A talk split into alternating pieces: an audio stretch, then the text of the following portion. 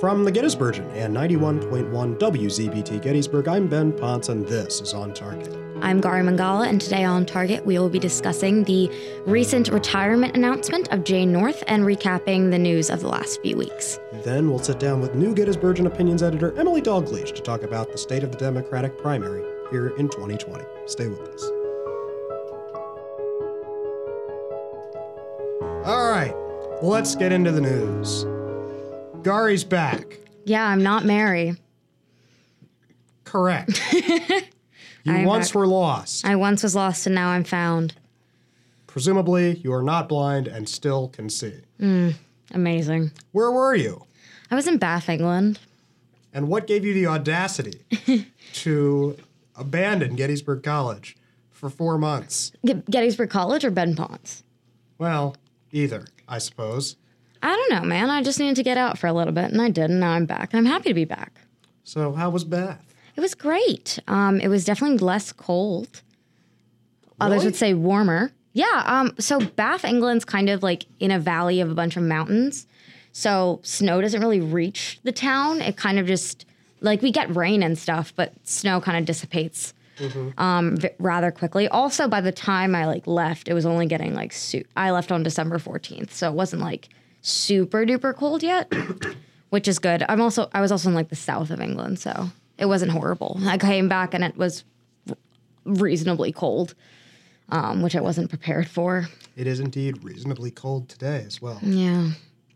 So, what were you doing, uh, like academically, while you were in Bath? Doing something with your highly employable theater major, perhaps? Yeah, actually, um, I took three classes, uh, two of which were, you know, reg- like theater classes, and then I Three whole classes. Well, and then I did an internship for a fourth class. Um, so I interned at a theater, um, basically working in front of house and like um, house management and things like that.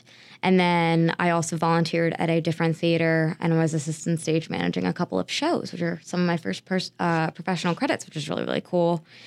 Um, and then, you know, just taking in the city uh, and seeing all, it's a really historic city. So going to museums and the Roman baths and things like that. Most of Western Europe is old and thus historic, I suppose. Definitely, but like we have ancient Rome kind of at our, our footsteps, right? th- Like I would walk past the Roman baths on my way to school, which was really surreal, honestly. And there were other Gettysburg students there? Yeah, there were five other Gettysburg students there, um, two of which are part of the Gettysburgian staff, Jackie McMahon and Catherine Scott, who's our new co-features editor.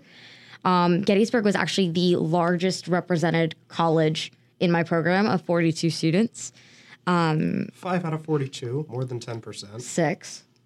Six out of 42, also more than 10%. Yeah. Um, I think Approaching 15%. Yeah. So the program runs through Franklin and Marshall. So that's probably part of it. Also, like, it's just, It's English speaking. it's English speaking. Um, it's the program that the theater major specifically really does push. Also, um, we have professors that go there from time to time. Jack Ryan, who um, is the, Vice Provost, Dean of Arts and Humanities, thank you, Associate Professor of English, former Chair of the English Department, former advisor of the Gettysburgian. Um, he was Shadow Advisor to the Gettysburgian. he was the he was a tutor there this past summer actually so he took a couple of gettysburg students with him for that um, so i think just in general Now, the tutor in the English education system Mm-hmm. is like professor. yeah and then the term professor is more like chair so professor is like a really really haughty term over there it's like if you call you call everybody by their first name over there similar to like certain departments on this campus but like calling somebody professor is like vi- like it's it's a very large compliment and it's something that's kind of unearned. So you could call them doctor and that would be okay. But apparently professor was wrong. There was a lot of language barrier things to get over. They call umbrellas brawlies, which I I rather dislike. They call cardigans cardies. They don't like to say full words over there. And then they say that we don't speak proper English. Well, you know, I'll restrict my anti-British sentiments. I mean, now. okay, for like for one thing, sidewalk versus pavement, that kind of that whole thing. Uh, Shakespeare called it a sidewalk. well, you know, he was okay. he was he spoke the like the English English. So, but yeah, that was Bath. Um, happy to be back. Mary's now abroad in Hungary, Hungary. Budapest, to Yeah. be exact. yeah. Um, how was she while I was gone? Well, obviously, you heard several of her uh, Defenses and for me. and you sent in your own complaints Mm-hmm. about my highly accurate depictions of you know your major and things. Mm-hmm. So there's that. yeah, and yet you were so excited to have me back. Well, you know, it's good to be able to verbally abuse people that are sitting right next to you as opposed to having to do it from across an ocean. So there's that. Yeah, I guess. Yeah. Okay, uh, so shifting gears to that was quite a segue uh, to the news today, Tuesday, the twenty first. Uh, Jane North, the executive vice president of Gettysburg College, who oversees uh, HR and risk management, announced that she will retire in May. Gary, I know you worked with for Jane over the summer. Yeah. Talk a little about talk a little bit about you know Jane and what she's done at Gettysburg College. Yeah, um, I worked with Jane. Um, essentially, she was head of the inauguration planning. I believe you're referring to the installation. Uh, We use the words interchangeably while I was there. You have to understand that I President was. Bob does not use them interchangeably. But yeah, anyway, well, I did. Um, so I'm going to say inauguration because I actually planned it. Um, yeah. So she was kind of head of all, I would say the committee, but anybody who worked in the planning of it knows that there was about 18 subcommittees. Um, but Jane was basically overseeing all of it. Uh, and that was most of the capacity I worked for. She technically paid me, um, it was her budget. So I'm thankful for that. Um, and Jane also just is because Jane's been here for so long, she kind of is able to act as a historian to a lot of different uh, things that have happened on campus. So I was um, primarily in charge of researching past traditions um, from different installations and, you know, going to the library and to special collections and reading up on it. But uh, Jane also provided a really good context because she's seen, you know, four or five presidents throughout her time at Gettysburg, and she's also put through kids, two kids through um, the college. So I'm, you know, you don't you don't do all that without getting to know the school very very well. yep, she is finishing her 32nd uh, Mm-hmm. year. Began in 1986. There was a brief respite in there when she did not work for the college, but otherwise it's been there since. Yeah. I worked with Jane a little bit um, during. I guess it's over. I, I guess we're calling the presidential transition Done. transitioned, but I worked with Jane a little bit during the presidential transition team, um, or as we called it, the PTPC, Presidential Transition Planning Committee. Um, notably, Bob, President Bob, uh, in his email to campus announcing Jane's departure, uh, noted the many committees that she has led. Um, I have often joked that she is the chief uh, CCO, the chief committee officer of Gettysburg College, um, and I think that that is a fairly accurate depiction of her role here. Uh, she led and, and brought into the president's office HR uh, and risk management, something that is kind of unusual, but that, um, as we published earlier today, President Janet Morgan Riggs certainly found value in. Um, and so the other, the, the interesting thing moving forward, uh, and Bob alluded to this um, in his message to campus, will be how um, she decide he decides, excuse me, to replace her functions, um, and he kind of alluded that it's unlikely to be one person um, that that you know becomes the new Jane North in charge of know executive vice president, uh, in addition to HR and risk management. I would say that many presidents um, of colleges of our size have a chief of staff that is kind of in the in the vein of of what she does or part of what she does. I would, if I were a betting person, I would bet that's the direction we head. Perhaps someone with, you know, a legal or accounting sort of background, um, and then I would imagine that HR might move back into kind of a more traditional hierarchy, maybe within finance or administra- finance and administration, that division, or perhaps as a direct report to the president. Certainly, uh, Bob has shown a proclivity to create new direct reports. Jamie Yates, executive director of communications and marketing, is now a direct report to the president. So we'll see what happens. He said um, that he'll make some decisions, uh, make some announcements rather, in the coming weeks. I will say that it represents yet another position on President's Council um, that he will be charged to fill. He hired uh, a new vice president of development in the fall. He's currently well, he's going to have to hire a vice president of enrollment um, and perhaps also the educational services kind of tandem that Barbara Fritz has led, and now an executive vice president, chief of staff, sort of senior. That position was formerly known as executive assistant. Um, Julie Ramsey held that position under Gordon Haaland, as did Janet Morgan Riggs. Yeah, uh, and I think on top of like thinking about the president's council, Jane in some ways was also responsible for kind of the organization of meeting between them all. Obviously, Bob is in charge. Is in charge. JMR was in charge of it. Um, but in some ways, Jane did uh, oversee a lot of the logistics of it. So it's going to be interesting to see how that takes shape in her absence. I think in general, she was, you know, a logistics person. Obviously, Bob's in charge in a lot of ways, but she helped sort out so much stuff. Yeah, I mean, I think it's fair to kind of think of her as a COO type, a chief operations officer. She did Yeah. a lot of, you know, she was an, an institutionalist um, in a lot of ways who who oversaw some of the things that really just didn't fall under anyone else. She did some community relations, kind of at the the CEO level, that wasn't really part of communications and marketing's purview. So many functions to fill, not exactly a, a neat array of functions to fill. Mm-hmm. So I'd say it's fairly likely that it'll take more than one person to at least fill some of those functions. It's going to be interesting, I think, to see if any of those people that take over any of those functions are outside hires, just because so much of what Jane does uh, has to do a lot of the fact that she really does know Gettysburg. Um, and while an outside hire would obviously provide a new and interesting take on things, uh, it's probably a very difficult role to just jump into. Yeah, and Julie Ramsey, when she was in that position, uh, was new to Gettysburg College. Janet Morgan Riggs obviously was not. Jane North obviously is not. So see what happens. If I were, if I were a betting person, doing a lot of betting on this episode, mm. I would guess that at least one new person from the outside will inherit at least part of that portfolio.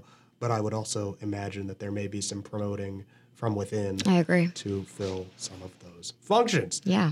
So that's one big story. What else has been going on at Gettysburg College in the last, I don't know, it's been a while since you've been here. Yeah, I don't think I'm the person to ask. Um, to pivot, what's been happening in the last few weeks at Gettysburg College, Ben? Well, thanks for asking, Gary. You're welcome. Uh, over the holiday break, some, well, actually, the last day I was on campus during the fall semester, I received an apology letter from the uh, from the Phi Delta Theta fraternity. Oh, yeah. This was interesting. a mandated apology, not to the Gettysburgian, but for publication Yeah.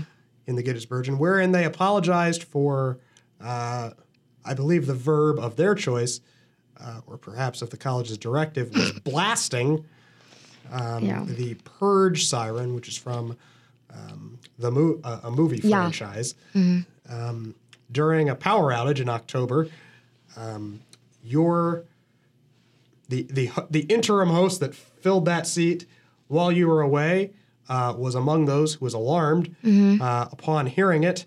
I'm curious though, from your perspective, you were abroad. What did you kind of make of that story as it was happening? Much ado about nothing, or getting to some, you know, perhaps underlying concerns about Greek life and kind of how uh, it, it approaches its responsibilities towards campus. It was interesting because when I first heard about it, I was like, I'm someone who's seen all of the Purge films, so um, I would have recognized. I would have recognized. To be clear. I'm not. I've seen like five movies in my life. Yeah. So I think when I first heard it, I recognized it from a context of um, having seen the films, but also Right. For me, uh, the last film that came out of it of the series had a lot of racial connotations, um, basically blaming a figmented NRA type figure for like trying to ethnically cleanse a very like black and Hispanic population of the United States. So when I saw that, I I was taking it a different direction. But then later on as I was reading your coverage of it and also like talking to you about it, understanding that people didn't really know what it was. They just heard a siren. And for anyone who has seen the movie, like it is a very like it was it's a very well composed siren for the films because it's supposed to be very anxiety inducing and like murder is now legal. Like that's the whole premise. And that if I hadn't known what it is and I heard that, I would immediately think like something that's never happened before is happening because it's a really alarming sound and it's not one we hear on Gettysburg College's campus. We don't really have sirens that we hear within the school. Right. We have an emergency siren, but we rarely test it. Exactly. And I doubt it sounds like that. It would sound like a normal emergency siren. So I think that I get that. It would I don't know, you would immediately think like there's a bomb threat or like there's like a like a tornado or something. And more than all of that, I think my issue with it in terms of like a Greek life thing is just the idea of the sound pollution of Greek life ha- at times has gotten to be a lot. Um, I know a few years back we had an issue of, um, I believe it was Sigma Chi blasting uh, like some compilation of Trump on their like DJ speakers, which are loud enough to protrude outside and to other houses nearby, and they did to um, Hillel and uh, D House and Q House, and that became a whole thing. But I think my issue with it is that. I understand that you have this like technological setup that allows you to blast music for your parties, but I don't think I don't think it's appropriate for you to blast it any more than that because not only did kids hear the sirens, but like kids were probably studying. Honestly, I, I should say students, um, but students were probably studying and I, Or sleeping. or sleeping or whatever you're doing, and I just don't think that that's respectful, and it's not. And it's not like they were playing music and it got too loud. Like that was a choice that they made. Um, so more than just the fear it incited in campus, I think it's just another situation where in which like I understand I understand the perspective of Greek students feeling as though they've been alienated from the rest of the campus and they're hated or whatever.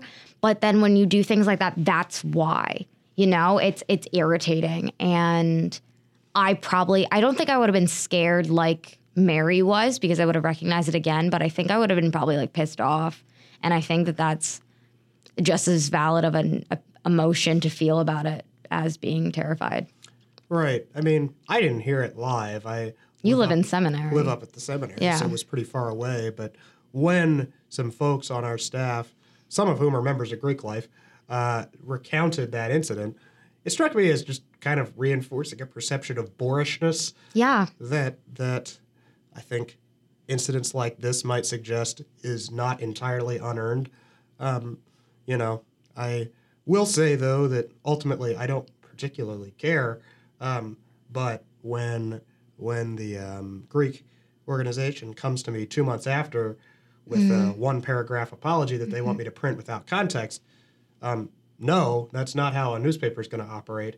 Um, so yeah, we are going to provide some context about that story, and we did, and there was some um, some flack about that. Uh, I'm okay, you know. BenPonceSucks.com was uh, the name that someone put on the Gettysburgians website as their, their Yeah. name. Um, to that person, you used your real email um, to submit that comment. So, like, I don't know, if you're going to be a jerk, maybe be better at not being, you know, so obvious. But Yeah, like Ben Ponce does suck.com, but like not for that, you know? I just say, I think there are plenty of reasons you could say that I suck, but Yeah. I don't think that's necessarily one of them. I, I was probably one of the closest people to Ben. I promise you he does suck and you're correct in that, but doing his job is not one of them. Also, like beyond defending Ben, because that's not my job or whatever. Feel free, though, you know, anytime you're welcome to. Yeah, sure. Um, more than that, uh, how do I say this? Your choices do matter. Um, what you do does matter, and then you don't get to blame people that you know have to report on your decisions for Yeah, your gonna say, if there decisions was a coming to grievance about accuracy, okay. but there wasn't like it, it's i understand the perception I- i truly understand the perception of uh get it the gettysburgian being like anti-greek life i get where that's coming from i'm dating a person in greek life who has said to me multiple times like if something happens, like just don't report on it, please. But at the same time, like that's my job and that's what I'm going to do. But on the other end of the spectrum, like I just said, I'm dating someone in Greek life. So I see it both ways. There are Greek people on staff. I have friends that are in Greek life, and I do see positives to it. I think the philanthropy efforts are far more than anything I personally contribute to the like college society or just like the greater community of like humanity in general. I don't organize charity events. So I I have a lot of respect for that. I also have a lot of respect for just the time that people put in to it, but when you're doing something that's just like frankly just public indecency and being a public nuisance it's less that I have a problem with like you for being Greek and more that I just have a problem with your decisions like as a person. It's the same way I feel where, you know, when it's like derby days or something and everyone's drunk and servo, like just just don't. Um if you're going to get drunk, like just don't be a nuisance to everybody because it's it's just disrespectful and in the real world you, in the real world you can't do that and blame it on your friends. Yeah. Well, I mean, in this case, they broke the law. They got caught breaking the law. Yeah. There's a noise ordinance, and they apologized. I mean, I think I don't have any more plans to report on it than that, but it seems like that every time something like this happens, more attention is drawn to it by just the visceral hemming and hawing uh, about how it gets covered, which is generally just a pretty simple statement of the facts. So there's that. Uh, other news that happened while we were away, um, right before we left, uh, the college announced a new vice president of development, Trace Mullis, uh, who's coming to the college from Washington and Lee University, where incidentally I just got into law school. Um, Congratulations. I didn't know that. it happened about six hours ago. so, you know, there's that. Uh, my father's alma mater, so there's that. That's kind of cool. This is really not, this is really beside the point. But in any case, uh, Trace Mullis will begin February the seven. Yeah. Uh, so, you know, that date right there that I just said very clearly.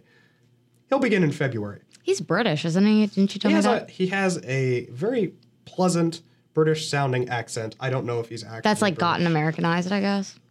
Well, we'll have him on the podcast and let Yeah. everyone be the judge. I'll ask. His son is a Gettysburg College student, uh, first year at that. So he's got dad coming to report directly to the president. Yeah. I'm sure he's thrilled.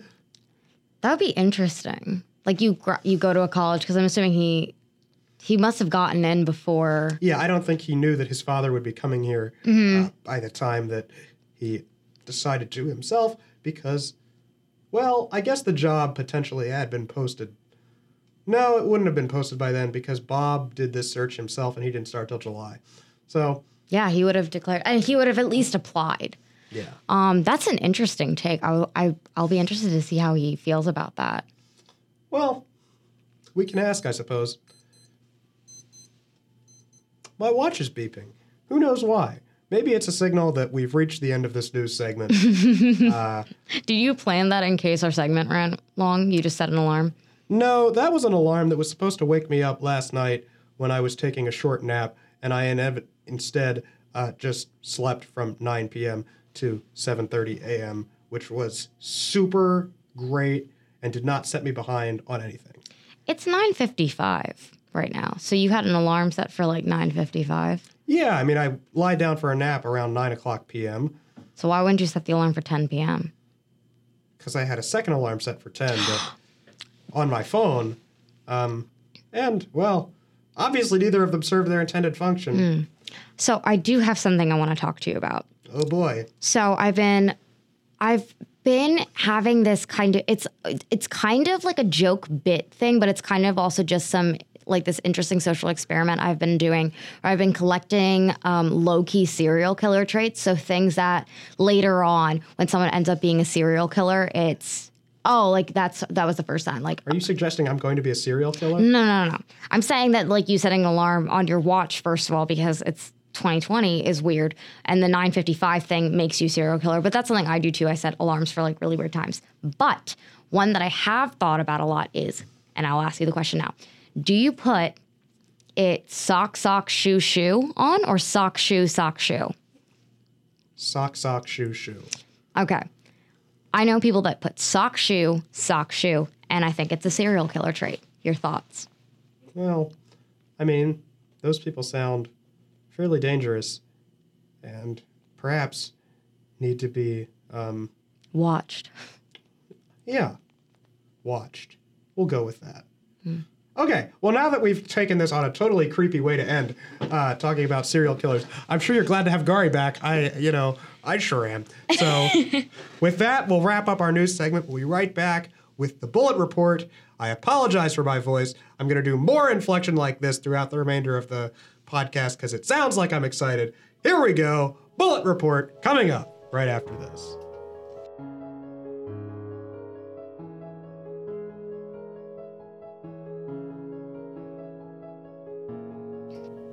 And now it's time for the bullet report. On January the 4th, the men's wrestling team finished 10th out of 10 at the Washington Lee Invitational. The men's wrestling team finished 11th out of 16 at the Waynesburg Invitational the same day. The women's basketball team defeated Ursinus 64 61. The men won 63 52 over McDaniel on the 4th. On the 9th, the wrestling team lost to Oneonta 38 9. The men's basketball team defeated Ursinus 78 66. The women's basketball team defeated Bryn Mawr 78 25 on the 9th. On January the 11th, the men's wrestling team lost to Johns Hopkins 27 19. The women's basketball team defeated Haverford 69 64, while the men lost 94 65 to the same team the same day. The men's wrestling team defeated Delaware Valley 36 17.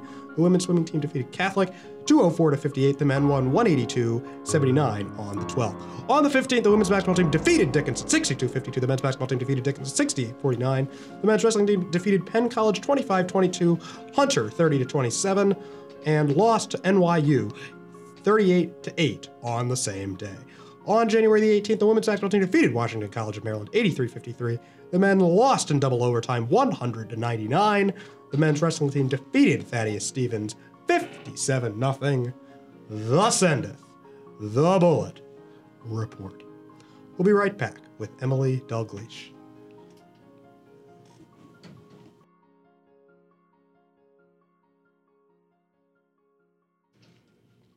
And we're pleased to be joined today by Emily Dalgleish, the new opinions editor of the Gettysburgian, a member of College Democrats, a Democrat. Hi, Emily. Thanks for being here. Thank you for having me. So why don't we start with the, uh, you know, those Democrats? So we're recording this on Tuesday, the 21st of January. I believe the Iowa caucuses are two weeks from today. Yes. Uh, or from yesterday. From yes, are they on Monday this They year? They are.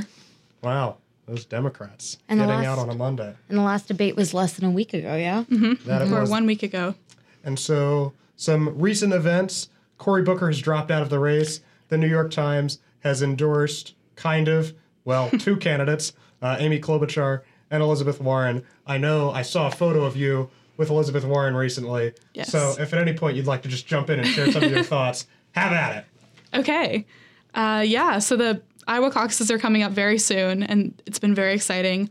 I actually got to spend two weeks in Iowa, which is how I met Elizabeth Warren, um, caucusing, or not caucusing, canvassing, uh, knocking on doors, um, and calling voters in Iowa.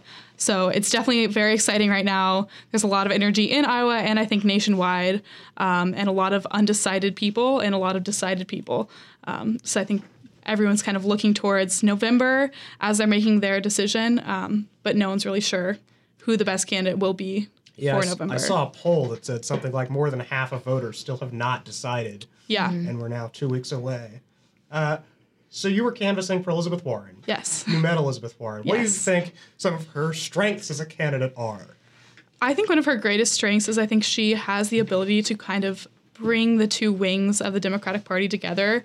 Um, she has a lot of very progressive fans, but also has some more moderate, older supporters as well, and is kind of able to branch those sides of the party. Um, and I think that her policies focus on issues that a lot of Americans care about, not just progressive Democrats, um, specifically corruption and taxes to pay for the different programs that we need and um, also kind of to offset the deficit. So those are things that I think a lot of people care about, and her message resonates with a lot of people. Um, and she has just an incredible energy and an ability to excite people as well um, about policy. She's been able to have people chant two cents at her rally. So if you can get people chanting about tax policy, that's something pretty special. Yeah, so the New York Times labeled her a radical. Do you agree with that characterization? I don't agree with the ca- that characterization. Um, I think radical is a strong word for someone whose platform represents um, a lot of ideas that a majority of Americans believe in now. So I don't necessarily think that radical is the right term for that. And of course, they labeled her radical in juxtaposition to Amy Klobuchar as a realist. Uh, what's your sense of the Klobuchar campaign in Iowa? It seems that it's gotten uh, not a lot of national media attention, but she certainly seems to be throwing many of her eggs in the proverbial Iowa basket. Yeah, I think that all the candidates are kind of focused on Iowa right now, um, and she does have support there. So it's kind of interesting to see where she will land. Um, definitely not as much support as the top four candidates, and it'll be interesting to see if she is even viable in a lot of caucus rooms, um, because that could be something that happens as well as that she doesn't even get any viability during Iowa. So explain what that means. What does it mean to be viable in a caucus? In a caucus, everyone is in one room. It's not a secret ballot. Everyone is in public. Um, so you stand in a different corner of the room depending on which candidate you support. And then at that first count, if the candidate does not meet 15% of attendees in that room supporting the candidate, um, then they aren't viable, and those uh, caucus goers need to find a new candidate to support. So if Klobuchar was to not reach 15% in one room, all of her supporters would have to find someone else to support, and she wouldn't receive any delegates for that um, precinct. And so it's pre- at the precinct level. So Yes. hypothetically, you know, she will likely, I'm sure many candidates will likely be not viable in some precincts and viable and perhaps Right. even win others. Yes. Yeah, it all depends on the neighborhood and um, who shows up and where people have been knocking on doors and talking to voters. And it really does depend from place to place. So, having been on the ground in Iowa, what do you make of those caucuses as a way to, uh, you know, winnow the field of candidates? Is that is it you know good for democracy? It's kind of a mixed bag. On one hand, you are with all your neighbors and you get to discuss what matters to you and why each candidate represents that. So, in a way, it's very democratic, but at the same time, um, it's very difficult for certain people to come to uh, just because of the time and working conditions, or uh, there are v- many barriers to prevent people from showing up on a Monday night um, to stand in front of all their neighbors and move around a room. Sometimes it can take a very long time. Um, so, on one hand, I think it can be a really great test for the candidates about whether they can connect with people and get them to show up. Um, but at the same time, it can prevent a lot of people from participating. So uh, last week was the last debate between uh, five of the candidates, I believe, and uh, I think my favorite part was when Elizabeth Warren pointed out uh, was talking about how she had said that Bernie Sanders had told her that a woman would not become president of the United States, and she pointed out that um, the men on stage had lost collectively ten elections, and the woman on women on stage, who was just Klobuchar and herself, had never lost one.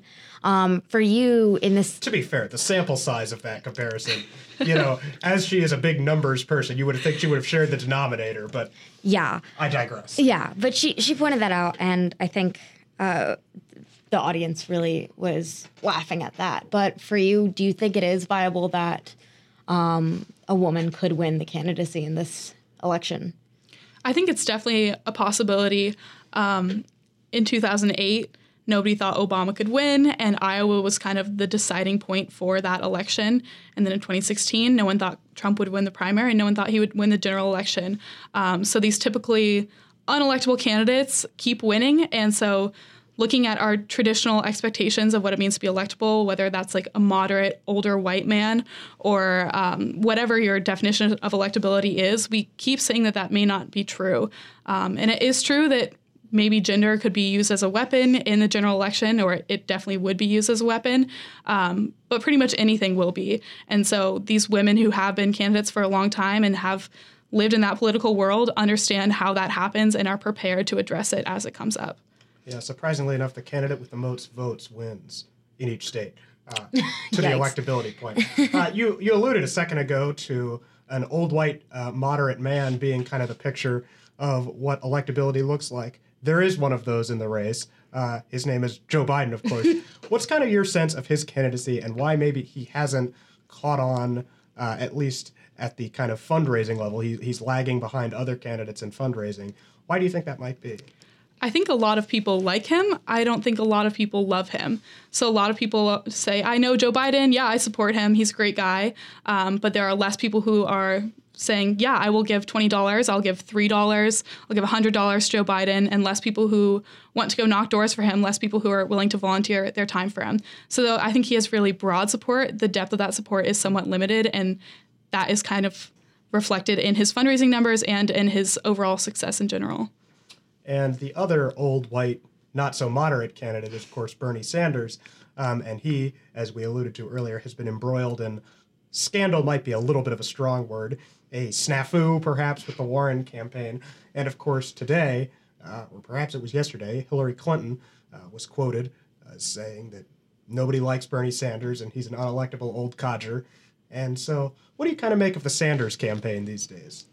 I think a lot of people really like Bernie Sanders, and he does have that depth of support. Um, and there are a lot of people really willing to go and work for him, donate to him. Uh, he has a very strong campaign.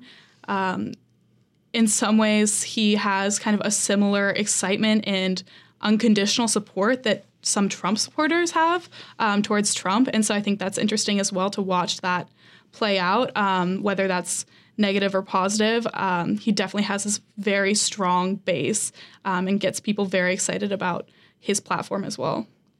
Uh, someone who has seemingly gotten some support also from Trump supporters and has had a very interesting, I think, campaign season has been Andrew Yang. Uh, who has had a bit of some beef with MSNBC over the past few months, uh, and has kind of brought to light, I think, the the the real issue with money and how that relates to being able to really be seen in a campaign of this size. Uh, what do you make of the smaller Democratic candidates that are aren't getting stage time during this election? I think their voices still are important in the election. Um, I think Andrew Yang brings a lot of different ideas to table. He does talk about universal basic income as his major um, idea, which I think is something that not a, a, lot of other candidates are talking about. Um, and he also talks about kind of the changing job market and how Americans kind of need to be prepared for that and how we need to um, reshape our economy preparing for that as well, which I think is an interesting point. So there are a lot of candidates who are not polling very well, are not making the debate stage, but still have ideas that they're kind of bringing to the stage and are allowing other candidates to address and think about as well. So I think it's been a positive thing overall to have a lot of different people um, in this race, even though a lot of them obviously um, won't make it to the end. That's a way to put it. what do you kind of make of the way the DNC has tried to filter who has gotten into the debates? Some have said that it has kind of reoriented the way that campaigns operate just to try and get as many one and five dollar donations as they can, and that that's not ultimately a very efficient approach. Um, but on the flip side, there were those who, uh, in twenty uh, in 2016, accused the DNC of rigging the primary in favor of a preferred candidate. So how do you what do you kind of make of the way that Tom Perez and others have have tried to kind of you know play that play that field? I think the DNC is trying to set their qualifications based off of their history and research. So, looking at how far candidates have made it in past elections, and if you're not polling at a certain percent at a certain point, then you're pretty much not going to win at all. So, there's not really a need for you to be on the debate stage. And as far as the donations, I think they're trying to uh, address the idea that a lot of Democrats are changing the way they're campaigning towards focusing on smaller donations um, rather than just racking in a lot of money. Um, so, looking at candidates who are able to excite a lot of people enough to donate them rather than just who are able to talk to a few people who will donate a lot. So, rather than looking at the total fundraising number, looking at the people who are donating. Of course, there were six candidates on the last debate stage, and they were all white people. Yeah, and I think that is a reflection of our campaign system still and who is able to get media attention, who is able to get donations. Um, and I think that is reflected as well. One candidate who has not tried at all to get on the debate stage, but who has flooded the TV airwaves, uh, is Michael Bloomberg, and perhaps also to a lesser extent Tom Steyer, although he has made it to the debate stage. Um, and in fact was polling uh, second in a South Carolina poll a couple weeks ago, which is something. Uh, but let's talk about Bloomberg for a second. What do you kind of make of his pre- uh, strategy and how he's circumventing some of the early states? You know, some have said that these early states are not, you know, the foremost representative states to start with. Uh, you know, speaking of Iowa, New Hampshire, South Carolina, and Nevada. Right. I don't think Bloomberg would be in this race if he didn't see a path to victory. I don't quite see it yet, but if he keeps flooding the airwaves, like you said, as he's doing now, um, he definitely is changing the numbers game a little bit and changing the support. And it also makes me wonder if the DNC will change their qualifications as he has one donor and it's himself. Um, so he will never make the debate stage with the current qualifications. Um, but if he does become a popular candidate just due to his amount of advertising, then that could change as well. Um, as a field person, as someone who loves organizing, I do question his ability to do so well if most of his money is towards advertising and less towards organizers, though he does have plenty of those as well. Um, I think he will lack support if he's funding only. Well, and he has said that he's building up a big organization that he will give to whomever the winner the winner ultimately is. Do you I in our college uh, sphere we have this kind of I think there's a there's a notion of the eat the rich uh, ideology within Democrats right now, especially with um, Jeff Bezos and just like a lot of other billionaires and just the taxation. Do you think that someone like Michael Bloomberg will be able to supersede that mentality? No, I don't. Frankly. No, I think he is strongly disliked by a lot of people our age and a lot of people in general. Um, and Tom Steyer as well for going on stage and saying that they are anti billionaire and as billionaires and extremely rich people talking about taxing the rich. I think people can't really trust that idea. And so I think they do will lack a lot of support just for that reason due to the amount of money that they have and the amount of money they're spending on this race. Mm-hmm. I know that um, the midterms, the midterm elections at Gettysburg College were probably um, a really active time for college Dems, the most active time that I've seen it, uh, during my time here. Uh, what what is the college Dems effort this semester and possibly also um, next fall in terms of the election? We have a lot planned. It's very exciting. Um, we definitely want to replicate what we did in 2018 and take it further. Um, definitely registering people to vote and getting out the vote for the midterms, or not the midterms, excuse me, the general election uh, for president and also for the primaries now. Um, so this semester during our meetings, we'll have different organizations within the club for the different candidates and they can organize on their own, talk about the different things that they want to do so that everyone can kind of support their own candidate as we move through the primary process. And then, of course, everyone will be on the same page once the candidate is chosen. And so when we come back to school in the fall, we'll have a big effort to get out the vote and um, get everyone excited for 2020. How has that been so far? I know that you guys just got back, but even with last semester, how has that been so far being in, you know, college Dems at this point right now? Like a lot of you must be divided in who your candidate that you wish to get the candidacy is. I think what's been really interesting to see is last semester, um, and maybe less this semester, but everyone was really undecided and kind of changing every week in who they're supporting.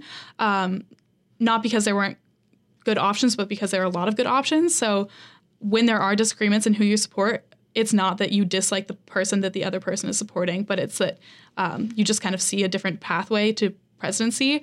And so people really like all the candidates. It's not a very hostile environment right now. It's a pretty exciting environment. So everyone's organizing for their own person or excited about their own person, um, but not necessarily negative towards other people's candidates.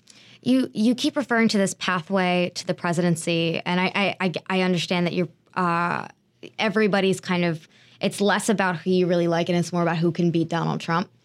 Um, and in that way, do you think that um, this vote will be less reflective of who people actually want as president?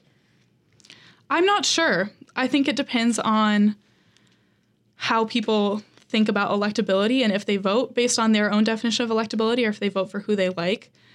I think it could go either way. Um, and I think a lot of people choose a candidate they like and convince themselves that they're the most electable. And so they think that they're casting a vote for the most electable person when it could just be a reflection of who they really like. So I'm not sure how that'll turn out, but I think electability and beating Donald Trump is the number one issue on every Democrat's mind right now. Do you have confidence that Democrats, both on the Gettysburg College campus and more broadly, will coalesce around a single candidate? Uh, one candidate we haven't talked about is Pete Buttigieg. There's just a piece in Politico about how young people in particular seem to have a lot of pent up hostility towards his sort of, you know, perfect resume, so to say. Do you think that Democrats will ultimately uh, avoid some of the the animosity that that plagued the party in 2016? Yes, I think that there will still be a little bit of a mess trying to all get behind one person, but everyone knows the risk of what happened in 2016 and knows it could happen again in 2020, which is losing to Donald Trump. And so, even with those frustrations towards the different candidates, I think everyone is ready to kind of get on board um, and kind of close their mouth if they don't really agree and are ready to still make that vote, even if it means they are not voting for their number one favorite, but just voting for someone who they know will be better than what we have currently. So are you saying that you you think that during the general election there will be far less write uh, write-ins for, for uh, Democratic registered voters? I really hope so. I've stopped trying to predict what will happen because I really have no idea, but I, I hope so. And uh, excuse me. And pivoting for a second, uh, you're now the opinions editor of the Gettysburgian. We've just spent uh, about 20 minutes talking about opinions. Uh, so, would you like to make a pitch for people to submit their opinions about the election and how they can do that? Yes. So, obviously, there's a lot happening right now. There are a lot of different things to have opinions about, whether be, that be your favorite candidate or the policies that they're talking about, or your least favorite candidate and the policies that they're talking about as well. So I would love to hear them and love to publish those as well. So please send them to my email, um, and I will make sure that we can include all opinions obviously I talked about how I support a candidate and I'm a Democrat, but I would like to hear anyone's opinion and share those as well. Including those that want to see re-election for Donald Trump. yes, yeah. All right, Emily Dalgleish, thanks so much for joining us. Thank you.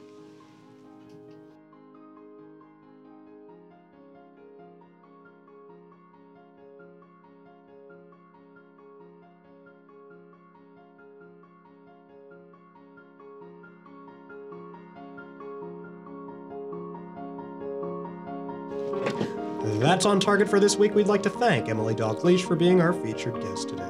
We'd also like to thank the executive board of WZBT and the staff of the Gettysburgian for their ongoing support in this project.